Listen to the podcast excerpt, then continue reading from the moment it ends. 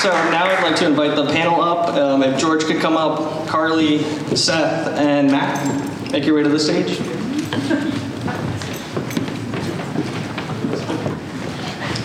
So for this first half of the event, there was actually an event in Philly called the Philly Inside Hustle, where they kind of had the same format. They had full-time musicians kind of presenting a program of how they make music work as a full-time mus- uh, career. So we thought we'd have some of the local musicians around here kind of do that same for you, and then after that, we'll dismiss everybody to meet people in the different industries where you can advance your music career or you could learn more about the local music community. So we'll send you down here and that at 2 p.m. But without further ado, let's give it up for George, Carly, Seth, and Matt.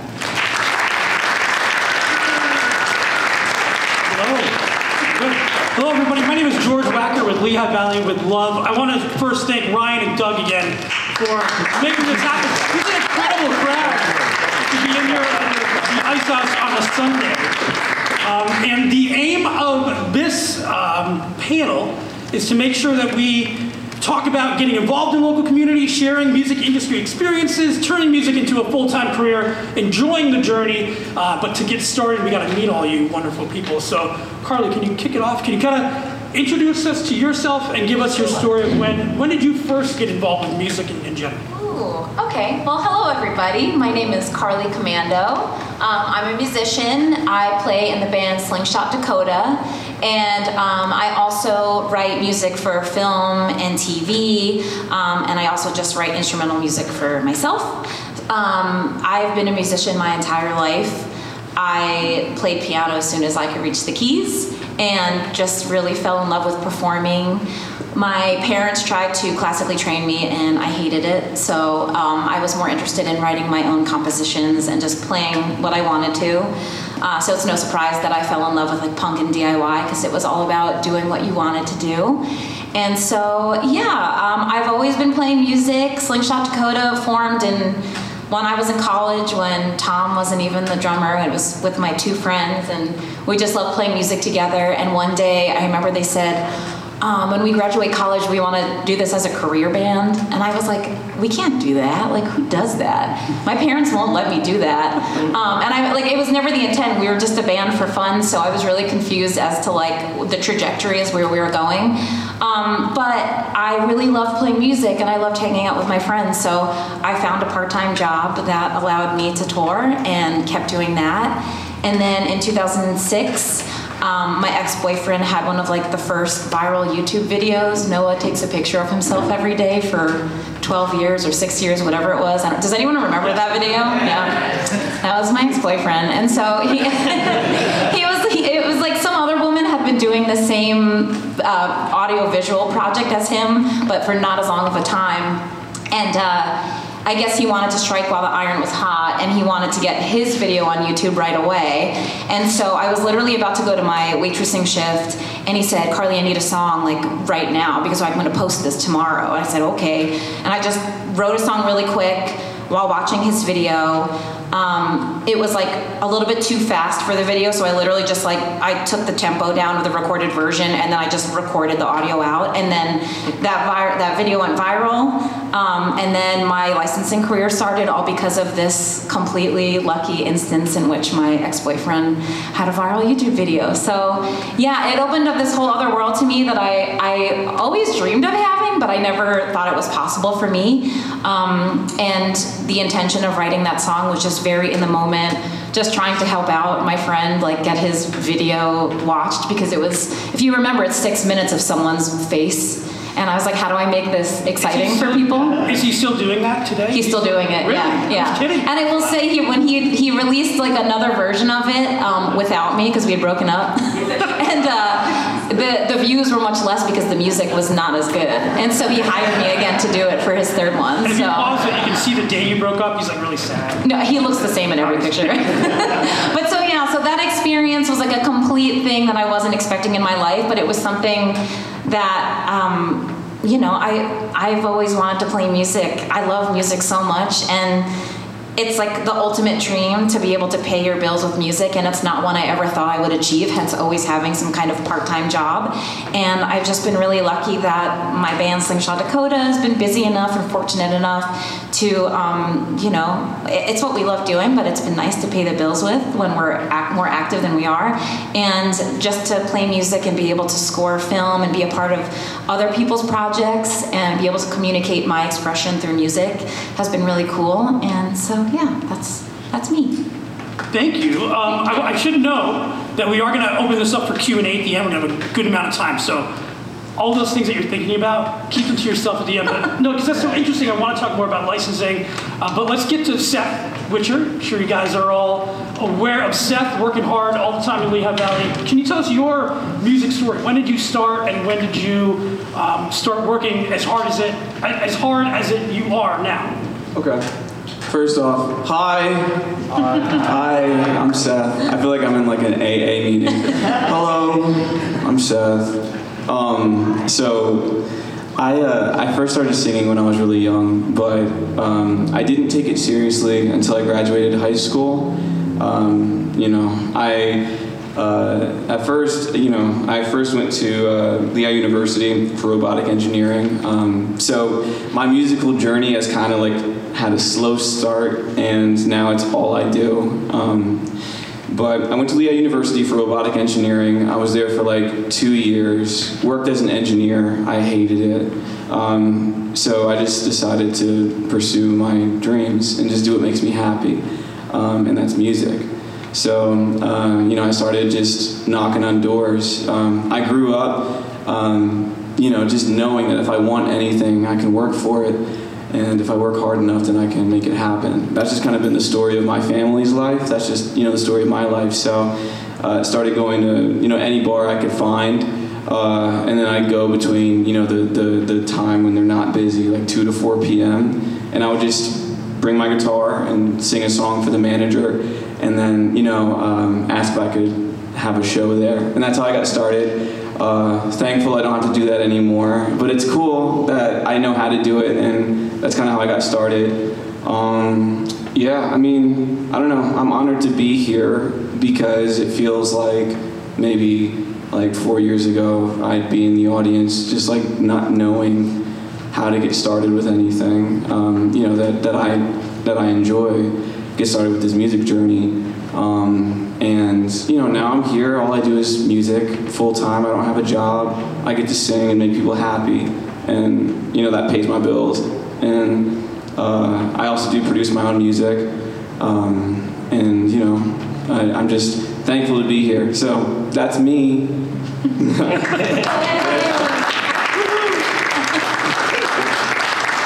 And of course, I I think many people in this room know uh, Matt Molchany, the owner of Shards Recording Studio. Hi. if you haven't been in there, you can check out. We just did a, a tour. It was a lot of fun. I walked in. We went through uh, the studio. So people may not be aware of it. So, can you tell us your musical journey? Yeah, kind of actually kind of like Carly. I uh, I started really really young, like two and three years old. My dad cut drums so I could actually be low enough to play, and then. Uh, there was a piano around, so I started playing piano. And my dad, being like a, a gigging musician at night at the time, instruments would come and go. So I kind of never really got good at one. I just kind of played a whole bunch of, of each one, which kind of followed me the rest of my life. Um, uh, in my teens, I got uh, some recording equipment and I started to teach myself how to record. Uh, 20s, I toured a whole bunch in uh, DIY bands and stuff like that. Um, and now I spent the last like nine years being full time recording over in Southside Bethlehem. And that's me. I like that we all decided to end them with, and that's me. Well, now let's get into uh, more of the conversation about what the, some of the things that you were talking about specifically. So maybe with, with Seth, with your, you were talking about how you would perform for for uh, manager for restaurant managers right in there. Yeah. Can you talk a little bit about that journey from wow, I, I don't even know if I can get a gig in here, to now you, I'm, I'm sure you have some places coming to you for gigs. In fact, I know that because I've been on some organizations that have booked you. So for some of the people in the audience who are like, wow, I am I am where you are at. I gotta go sing for this, uh, you know, maitre d'. Yeah. How how is that? How frustrating was it? And how did you overcome that to get where you are now? So um, before I took music seriously, I, um, like I mentioned before, I sang when I was younger, and to be honest, I was made fun of, and because I was made fun of by family and I wasn't mature enough myself to just you know stick with it, I stopped and I wouldn't sing for anybody for like 10 years. And throughout that time, you know, my family, they they've always told me, like, oh, Seth, you've got the best voice in the family, or whatever. Sing for us, man. And I would never do it. Um, I was constantly beating myself up. I was constantly my own worst enemy. I was not a friend to myself. So when it came time where I was like, yo, I don't, like, I, when I said I don't care what people think and I'm just gonna sing, uh, that's truly how I felt. So for me, it, I didn't feel like a fear to go sing for a manager. I mean, like, yeah, I feel excited, you know, like right now I feel excited, like I'm shaking, you know, like I, you know, you feel excited because it's like something new and people are looking at you and they're judging you, whatever. But, um, you know, the no's didn't bother me and they still don't because nobody can hurt me more than I've hurt myself. You know, I'm stuck in my head, uh, living that way. Not being able to do it makes you happy. So, you know, I just made a decision. That's really all you got to do. Just make a decision, start taking steps.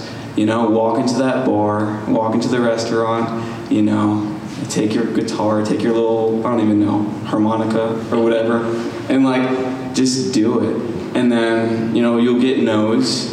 Um, but I think it was Benjamin Franklin. He said, you know, every no that you get is one no less to a yes. So you've got a yes coming. I'm gonna tell this real quick story. So when I first started playing, um, I was not very good, but I didn't know I wasn't good. I sucked, and I didn't know it. So like, um, my first show, I was booed, you know, during the three-hour show, and, and you know, but I was just happy that I, I actually sang for three hours. Wow, you know. Um, so I, I, reached out to this one bar, uh, and I sent them like some videos of me performing because they didn't want me to sing in their nice establishment, you know, during hours or whatever. So um, didn't hear back from them. I called like a week later, just you know, following up with the manager, and the guy was like, "Yeah, honestly, Seth, I just don't like your voice. Like, you're just not good enough. So I don't want you to sing here." And I was like, "Okay." And at this point, I was in Lehigh, so I remember specifically, I was right side, right outside of my chemistry course, chemistry lab. I was just like looking up at the sky. It was like a movie moment. I was like looking up at the sky on the phone, hang up, slowly drop it, just like you know, like my, my hopes and dreams. Somebody just told me I suck. The thing that the thing that kept me from singing for ten years happened again. Um, you know, but this time I've got this adult brain and I'm like really thinking about what they said. But then I hear like a voice in my head. I'm like, yo, what if I just like take a step from here? What happens if I go one more day? And what if I just, what if I talk to one more person about my music? What if I get up? What happens then? And um, I'll tell you what happened. A year later, uh, the same manager hired me. I don't think he remembered it was me. He hired me to play at a show. I was playing and people weren't leaving. They were like, the music is so good, oh my god. And he was like, hey Seth, look, um, man, people love it. Can you can you play another hour? I'll pay you extra. I'm like, no, no. Like I played here, I proved to myself that, you know, hey, I did it. You know, in my head, little, little, you know, like F you, kind of um, but it was cool. It was cool. I took a step. I didn't give up. I kept going, and I proved even myself wrong. So, I don't know if that answers your question. It, it does, and it brings up another one that I had here concern, concerning dealing with criticism. So, Carly, is somebody who's toured the nation, you know, dealt with a lot of people. I'm sure you've read some reviews, some Oh, great, yeah. some maybe not so great. I'm not maybe one. Um, Yeah. How do you deal with that, honestly, as an artist? Like, Well, your story made me think about. Um, there was okay. So I, talking about YouTube, there would be times where we would play a show, and I would watch like the the video of our playing a show, and I'd be like, "Ew, my voice sounds really bad. It must be that PA." And then I would watch another video, and I go, "Ooh, my voice sounds really bad. It must be that PA." And then I got to the point where I'm like. I can't keep blaming this on the PA system. Like my singing kind of sucks. Like in this live setting, I'm like trying to hit these notes that I can't hear because I'm not playing with earplugs. And me and Tom back then were practicing in like whatever spaces we could, probably not with a PA system because we just didn't have one accessible. And so I was actually my harshest critic, being like, it's weird that people like this because I sound awful. And like it was my thing of being like, I need to get better. I want to make sure that when I watch my playback videos, I can be like, ooh, I sound real good.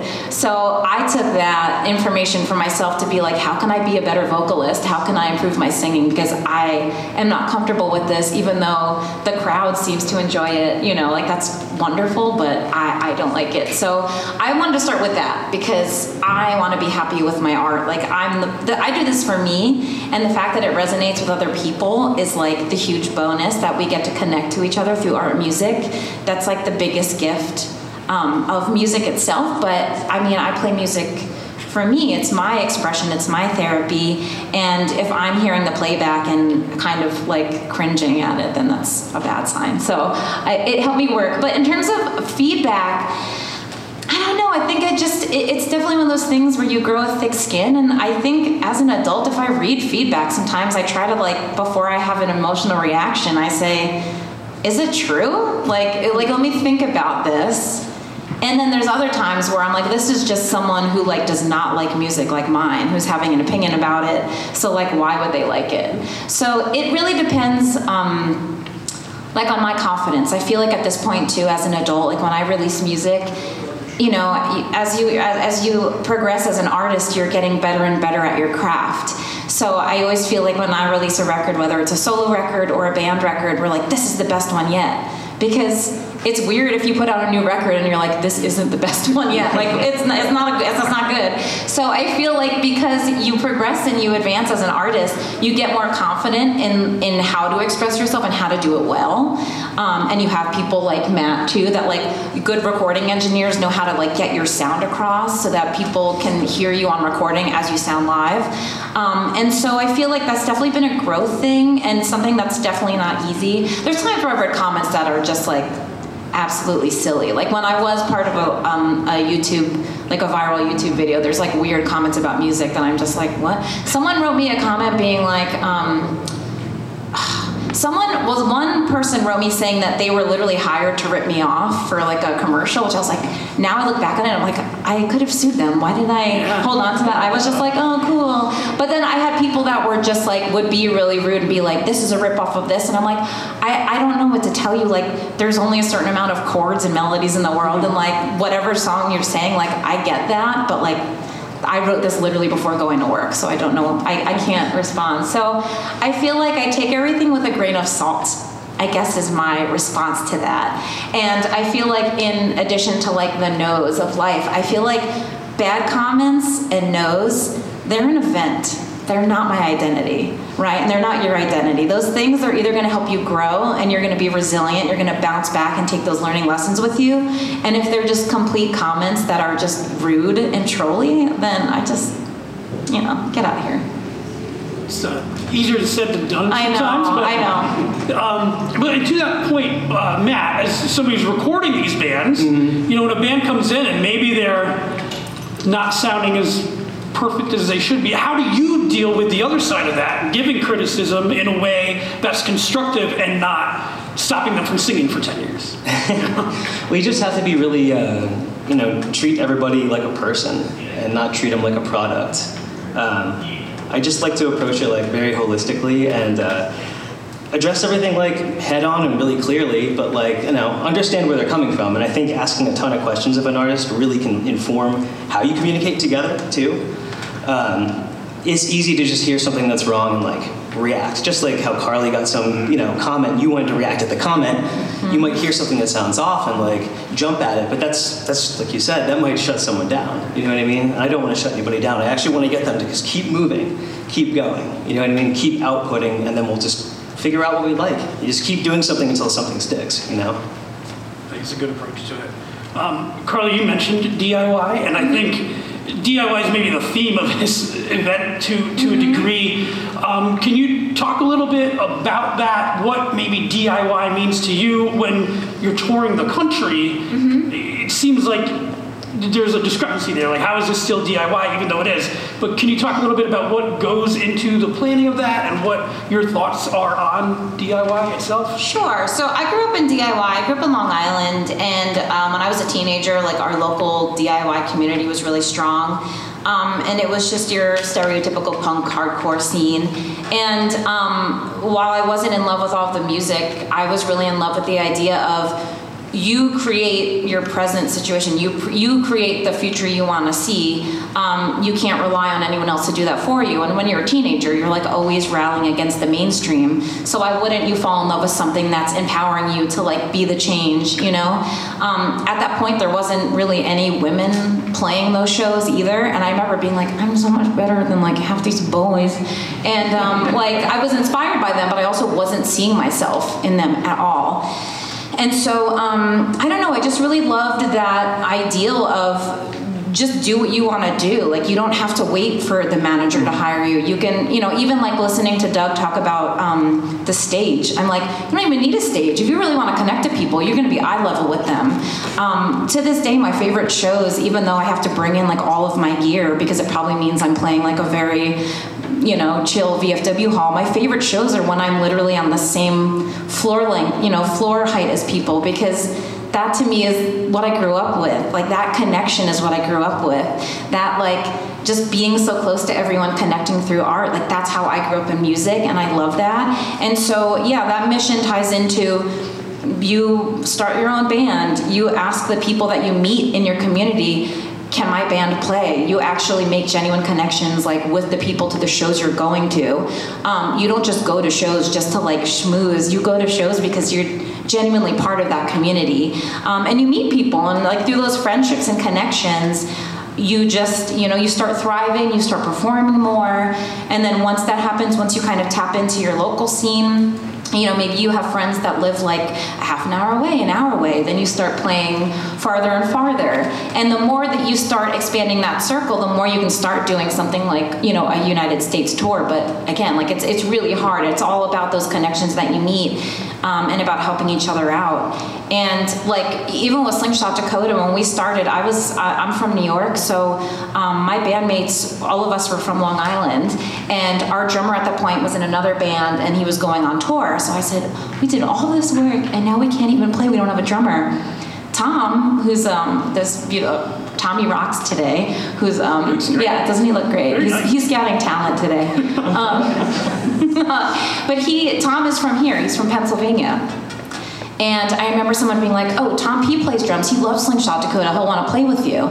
And you might think like, "How is this some guy from Pennsylvania?" And this is like what year was it? Like 2004 or five. Like the internet was around, but like not like it is today. We knew of each other's bands because we played in the same scenes. Like our like his band would come play New York, my band would come play Pennsylvania because it was close enough of a distance that it wasn't too far, but those communities in like punk and hardcore, especially like in certain regions, are so close that everybody kind of knows everyone just from friendship. And so it's just wild, even at this point, that Slingshot Dakota has like literally relocated to Pennsylvania because Tom was a drummer from here. I'm just a girl from Long Island, and then I moved here. And yeah, so it's like that's all because of the power of DIY and that like music community and just like really genuinely making connections with people that have the same interest as you. And, and Seth, you're a, a you know solo artist. I mean, but you do you know you have a, a drummer. You, I've seen you play with other musicians, so it might be slightly different. But how is networking with other musicians vital to what you're doing? It's everything. People are everything. Um, yeah, I mean, honestly, uh, the whole industry is run on who you know. Um, it's not even really about talent, you know? Like, talent gets you in the door, but it's the connections that you have that will get you farther. Um, so, honestly, I kind of just learned this recently. I learned this recently, and I want y'all to remember this. This is something that will change your life, okay? Um, it's so easy to look at people that you're talking to. If they have something that you want or something that you need, looking at them like they're a piece of meat, right? Like you're just focusing on um, what they can do for you. And it's not really about an actual connection, it's just about a transactional thing. Um, and I think when you have that, um, just that, that mindset, when you're like, okay, this person can do this for me, this person, you know, whatever, they can tell and um, I think you limit your um, you limit your chance uh, to impact more people if it's music, for instance. I recently, you know, within like the past like two years or so, I learned, um, I've been learning to really just value each moment, each conversation, each relationship as a relationship, you know? Like, that person might not do anything for you, you know, but that's okay. Like, you had a moment to, to literally just tap into somebody's mindset and just listen for a second, you know? That's what matters. So, um, on top of being a you know singer and a performer and stuff, I book shows at a venue called The Fire in Philadelphia. Um, that's a venue that John Legend used to play a lot.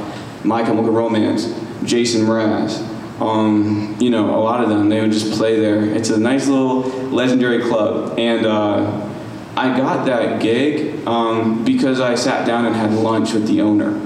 And a friend of mine was like, yo, Seth, okay, you played a show at the fire. She likes you. She wants you to do another show. But um, instead of doing that, before you do that, uh, let's go get some lunch. And so, you know, in my mind, I'm like, why would I want to go drive an hour and a half to go just grab lunch?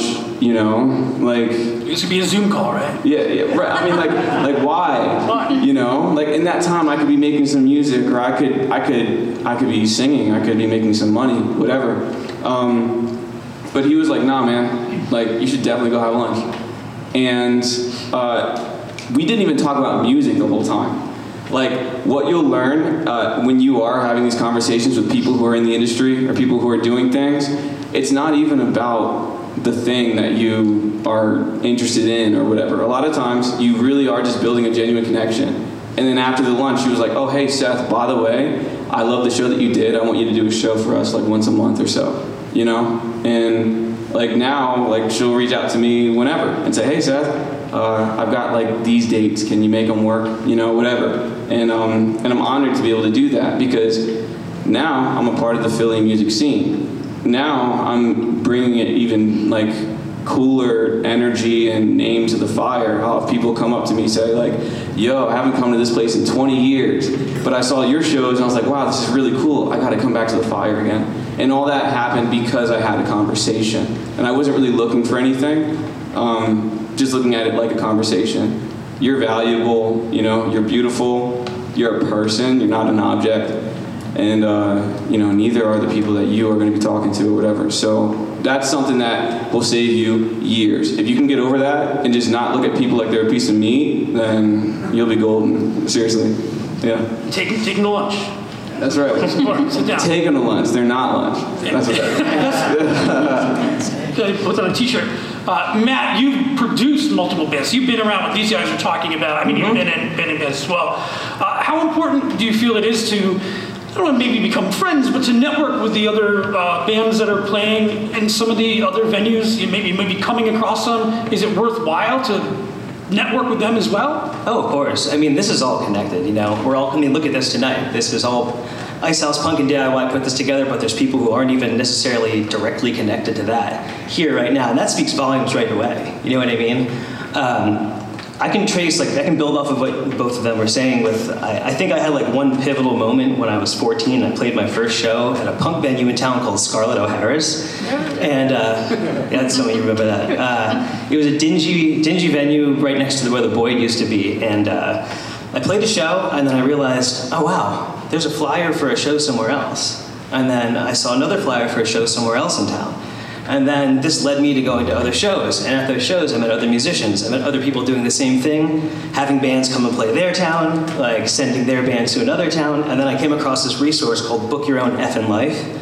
And I didn't put it down for years. And it really, honestly, like, it like expanded my worldview. I didn't know that there are so many communities of people like me who are just wanting to do this themselves and take the power and like ma- make it happen instead of waiting for it to happen.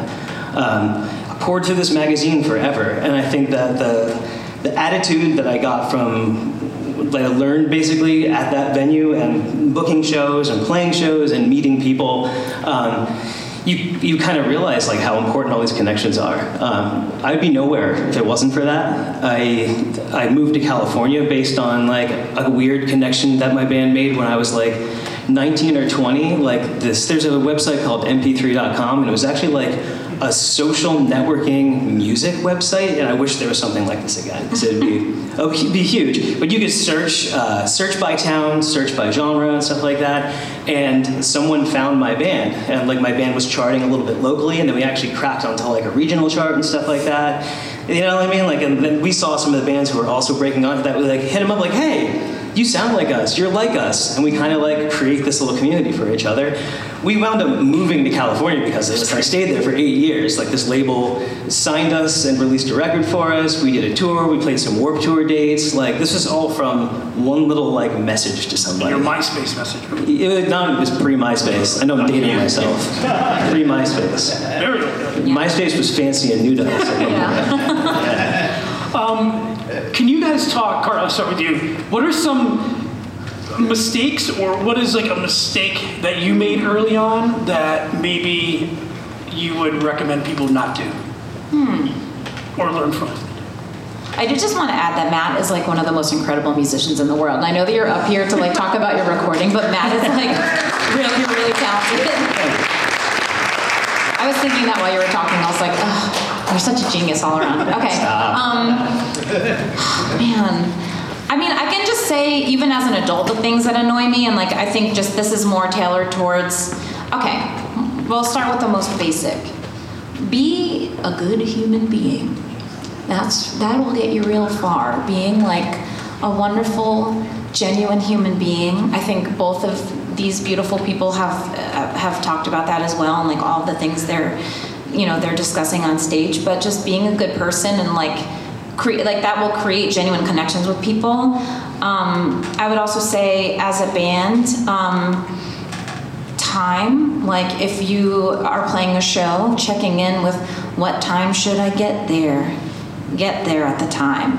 Um, when you're playing a show, how long is our set time? 30 minutes? Play 30 minutes.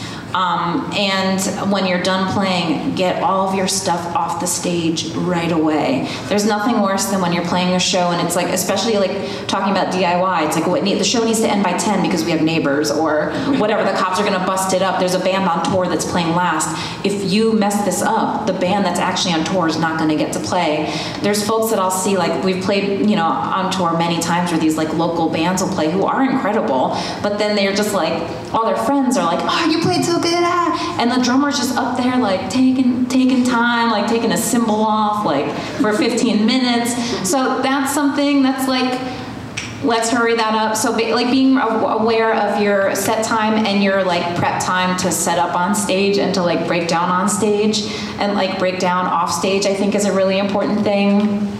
Um, I'm trying to think about mistakes. I really just feel like you touched upon it a lot, Seth, about like just, you know, I think a lot of people like they, they try really hard and people see through that. And I think that um, with the internet, things are a lot weirder now because everyone's like, the internet has taught everyone that in order to matter, you just have to like post nonstop. And I feel like that's not working for a lot of people.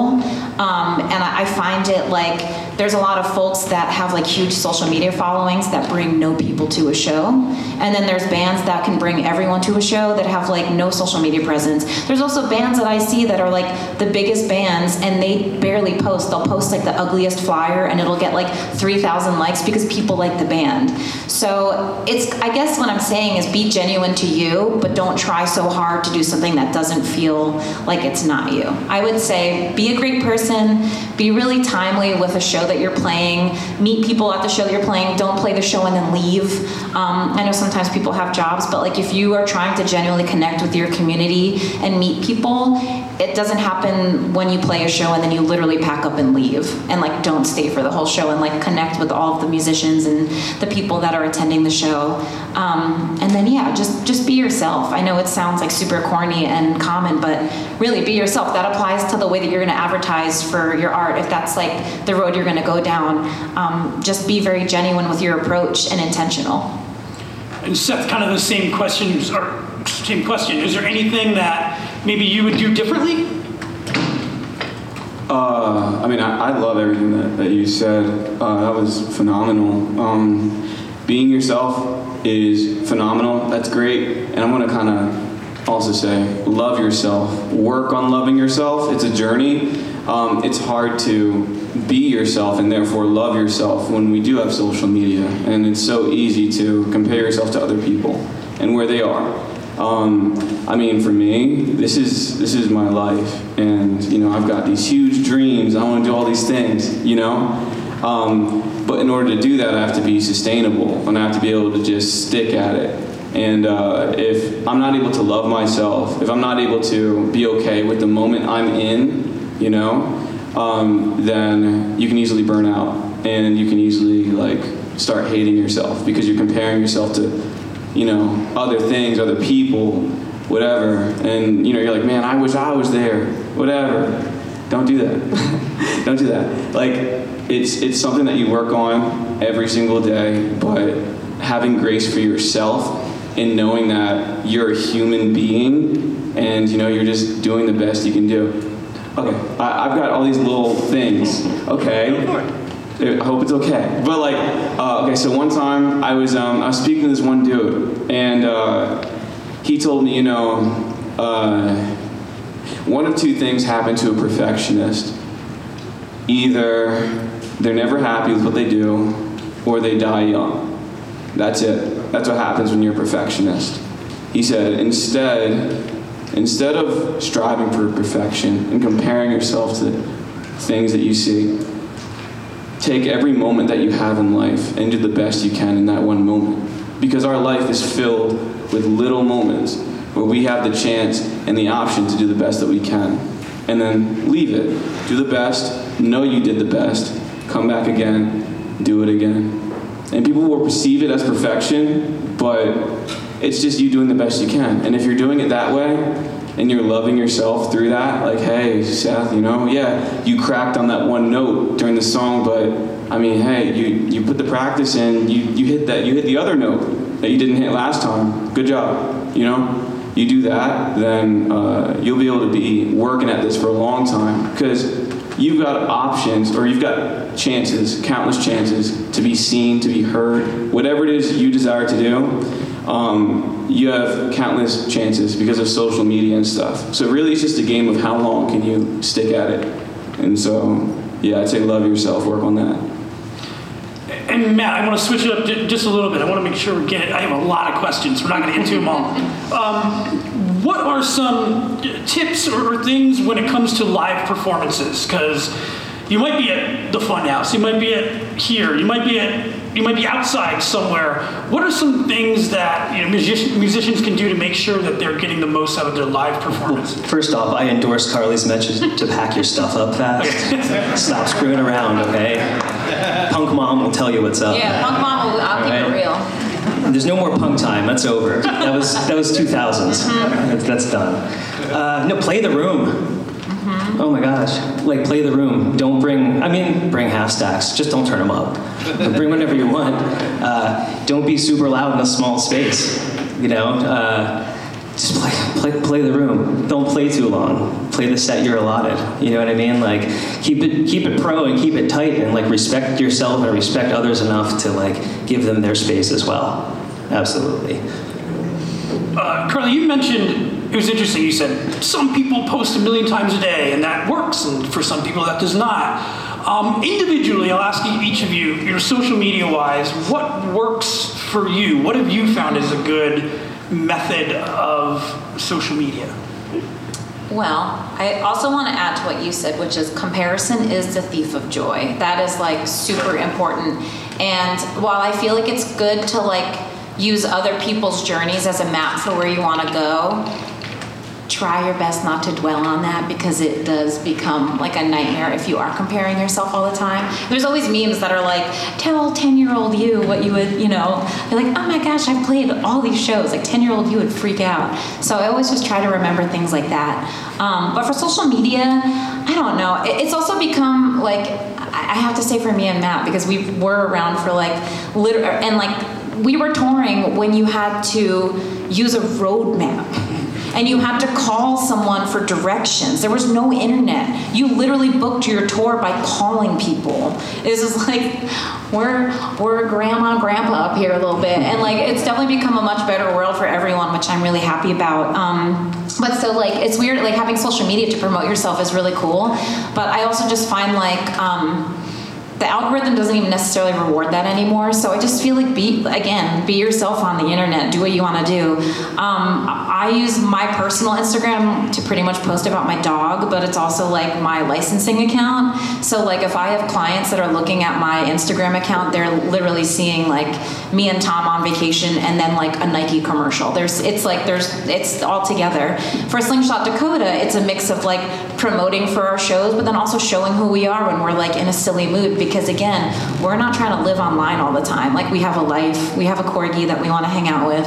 Um, and then I recently started a wedding business called Processional Professional, where I do custom wedding entrances for people. Um, and I've noticed that when I post on Instagram, I do that as well, just you know, for clients. But I feel like when I post that stuff on TikTok, it always just takes off way faster. So it's kind of like seeing, you know, putting your energy towards those those things and seeing where it goes, seeing where it lands, and it's kind of like reading the room, but like of the internet. Um, but also, like again, everything is with intention. So for me, I I don't want to be online all the time. I have realized that my comparison game I can that's something that I have a really hard time with for sure because like when you're really trying it, like when music is your only job, it's hard not to get down on yourself and compare yourself to other people being like we do I do the same thing I'm better than that band. Or you know it's so easy like if you've had a, an evil thought in your brain that you think is like rude I've had it. All of us have had it. It's so natural to be like jealous of your friends or jealous of these bands trajectories that you want. And so I feel like really just being honest and like sometimes for me it means I can't be on the internet too much because I start like getting down on myself. I start feeling insecure about my own journey when I'm like, my journey is awesome, it's mine. So do what feels comfortable to you. And if you start feeling like you're getting like insecure and like not being the best version of yourself because the internet has the ability to do that, then take a break and go cuddle an animal or do something that brings you back because I promise you, if you're doing what you love and you're doing it with all of your intention, then you're doing the right thing. So that's my take on social media. It's weird. It's a hard thing. And it was different for everybody, I think, Yeah. too, because you know some people might be more inclined to do TikTok. Yeah. It might not work for other artists. Whereas Seth, you do a lot. I don't want to, you know, you- you're all over the place. But what kind of what is your methodology when it comes to that? What are you thinking when you're promoting a show with social media? How has it helped you? Yeah, well, so the main thing just to know is that uh, social media is secondary. So always have it in your mind as something that's secondary. It's not primary. It doesn't matter. It's just an icing on the cake, okay? What matters is that you're a product. So make sure your product is good. You know, you, you as a person, as a thing, whatever it is you are, you are good, you know, and you're secure in yourself. So that way you can be yourself. You know, just be yourself, you know, on social media. But um, a lot of times, uh, you know, I feel like for me, it's easy just to put social media first. Like, oh, I gotta post every single day. Oh, I gotta do this. Oh, oh. you know, and you can easily burn yourself out by doing it that way. Where what it should be is okay, yeah, I put in like an hour of practice. Yeah, um, you know, I put work in on the back end. I have a show coming up. So I've already got my product together. I got my thing. We're good. I'm not relying on social media. Now I can just tell my friends about it. So let me post on social media and just be real, you know? That's my thought. Um, I want to make sure that we have enough time for Q and A. So I do want to keep. I have like one or two more questions. But talking about social media, let's also talk about radio. We have two radio stations here today: WDIY, WXPN. They're playing local music. Um, you know, Matt, can you talk a little bit about the radio's role in 2023 from your perspective for local music? Well, like radio stations are still uh, they're throwing shows, and there's still there's still a reason to want to exist. Their validation. You know what I mean? Like knowing there's someone there who wants to play your music, who might play your music, who might put you on a bill. That's like a motivating factor that drives people. Um, that's a big reason why we do tape swap radio is so that one, it makes a sense of place because you get to see local bands on a stage, at the studio, on a rooftop, doing their thing, and it makes other bands. I want to do that too. I want to do. I, I can do that. They did that. I want to go on the roof. Um, I feel like their role, like, it's going to turn people on to new music too, somewhat. I think there's kind of a culture that develops when the stations like DIY and XP uh, MUH too. You can't forget about MUH. They're throwing great shows right now too, and they have a long-standing history of. Uh, kind of creating a little culture there too, where they bring like interesting different bands to the Lehigh Valley. So kind of like a blend of all those things, really. And, and for Seth and Carly, you know, how do you approach that? Is it something where you're, you know, maybe you're messaging? Are you making relationships with people at radio stations? Is it kind of always an ongoing thing? I feel like that's not an approach that I've really prioritized in life, but I feel like, especially as a new band that's starting out, like just reaching out, connecting to anyone is always a really good idea. Um, I also want to add, like, keep it brief with any reaching out of people you're doing. Um, a lot of people just don't have time, and the internet exists, so they can hopefully find your music and get your vibe and see if it's something that they're interested in. Um, but both of you reminds me of something really important too, and that ties back into the advice, but also social media. If you're asked to play a show, promote the show. Um, I feel like Chris downstairs has been like the biggest like curmudgeon of that, but it's the truest thing. Like there's nothing worse than when like you're putting a show together and the bands that you asked to play like aren't posting about it, and you're like, we're trying to make this an awesome event for everyone. So the more people that come to the show, the more people see your band, and like we'll love it. So um, I just wanted to tie that into that. But yeah, I guess for I mean for any kind of connecting, whether it's a radio station or otherwise. I think if you're genuinely reaching out to people, um, keep it short, put a link in there so they can find your Spotify, and um, yeah, don't maybe reach out every day because people don't like that. Um, but yeah, just reach out and maybe you see, you see them at an event like this, you know, or at a show. You see like, oh, there's um, a, some concert that my favorite band's playing, and you know maybe WDIY's tabling it or something. You know, go talk to them. I, I do want to open it up to questions since we have so many people here. It's awesome. And if you don't have any, I have a bunch more. So, is there anybody in the audience who has a question for anybody on the panel? If you can stand up and just yell really loud, I don't have a mic. Cool. Uh, yeah. For um, I'm sorry, I can. Carly, me, oh, Zeb? Seth? Yes. Uh, um, so, so I've got like a solo artist thing going on too for like punk music and stuff. Like, how do you balance like the creative aspect of creating your and producing your own music versus like taking the time to network and make friends and also like be able to read the room with maybe just like one person on stage with and integrate electronics stuff.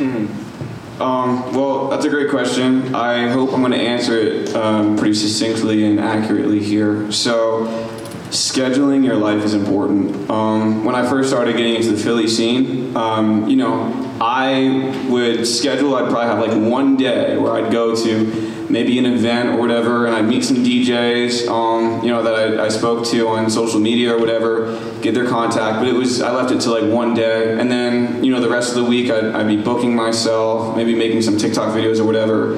Um, but then, you know, if you're if you're trying to do music, it's a lot of hard work.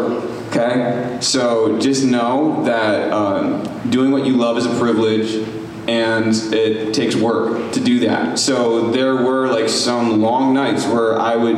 I, just literally networking. I would go to clubs in Philly and just meet up with the DJs and just say hi because you know I want them to know I'm a person. And it's not really like I want anything from them, but they're super talented, great people.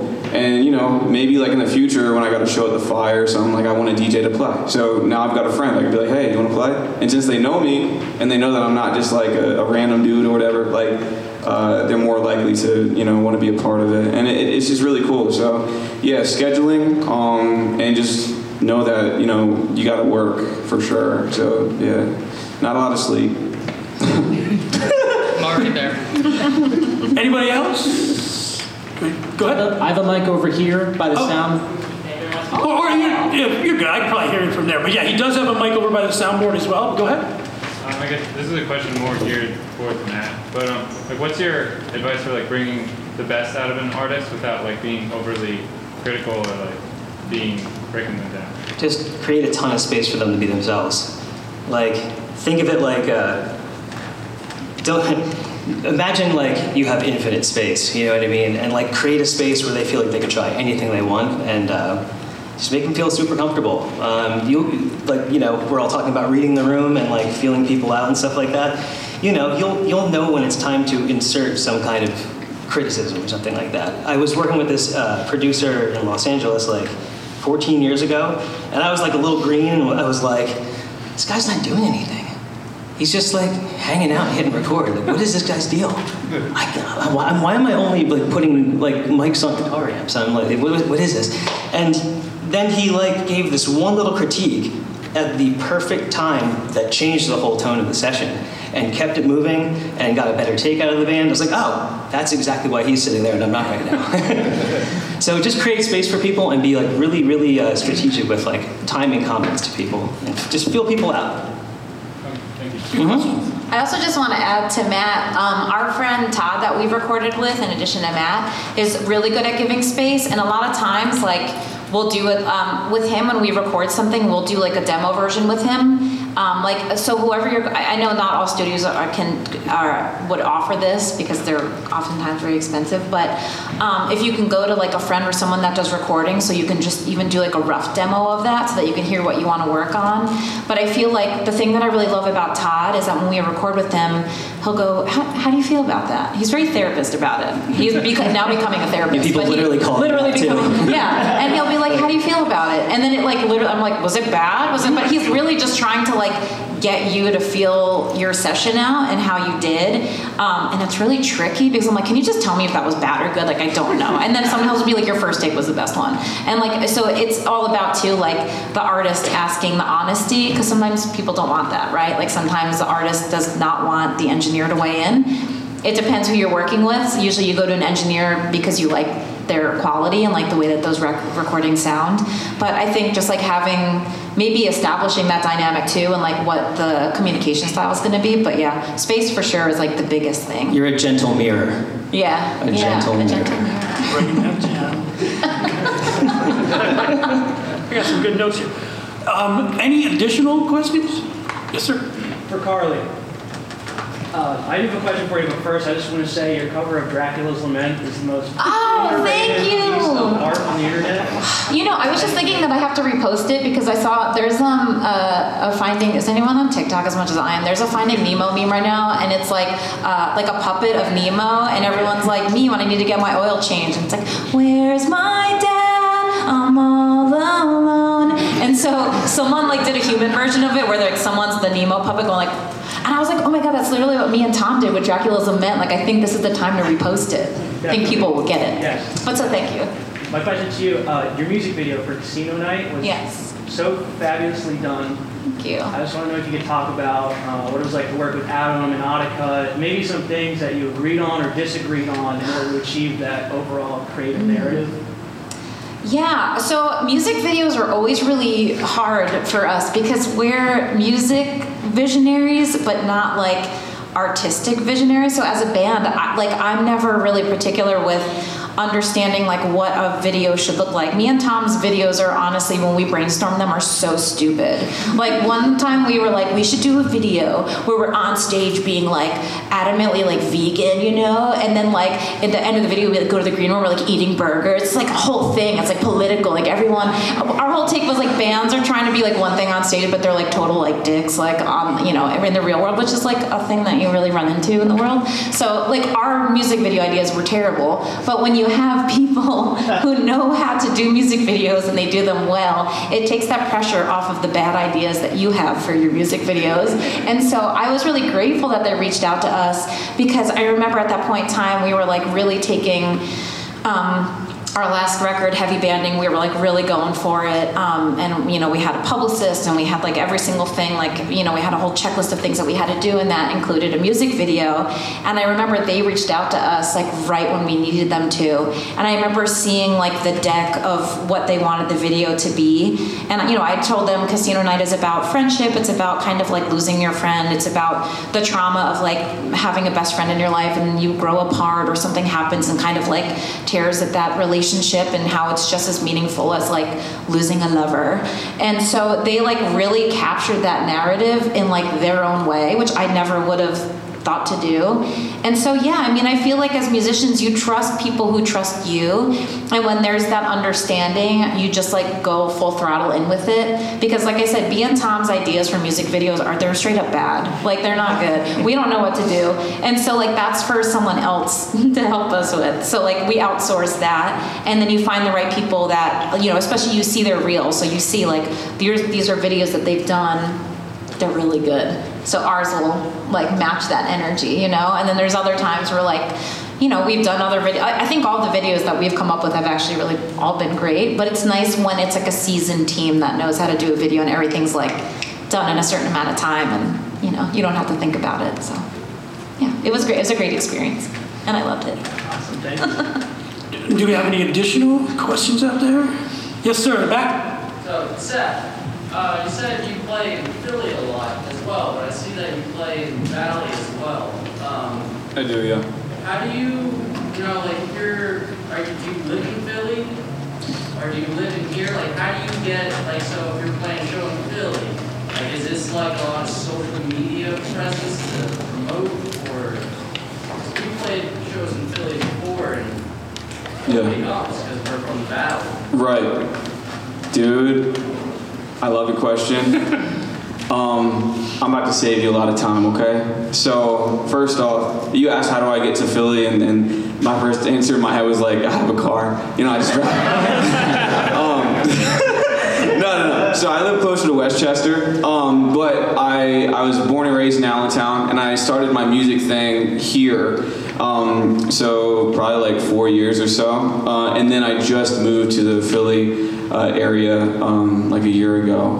The way I started getting people to come to my Philly shows was I started going to open mics. Open mics in Philly, um, going to those you know clubs with the DJs, saying hello, uh, following people on social media when I, you know, so, okay, we're gonna talk about networking and working a room, you know, like you walk around, you see musicians, hey, that's a cool amp you have, oh, hey, dude, what's up, I love your hair, I don't even know, like, just say hello, uh, be a person, and then like, you know, you, you get to, you get to, you know, learn, you know, learn about different people, and then they learn about you. Um, also, what's cool about what I'm doing is that like the shows I put on at the Fire, they have my name on them. So I'm not only like playing in some of those shows, but uh, like my name is there. So people they they see me, and you know, it, so it's it's really cool working that way. But if I was in a band that was primarily in the Valley and I wanted to play shows in Philly and bring people out. I would one just go to as many open mics as possible. Like, you know, you're not making money, you're paying money to go. Yeah, but I mean, you get to go in front of new people.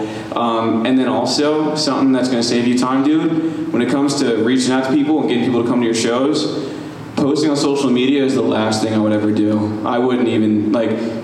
Bro, okay, so I, I played a show at Godfrey Daniels, okay? Like a couple months ago, sold it out in a week. I sent I set a record for the venue, uh, and they've been around for like 70 some years. It's an honor.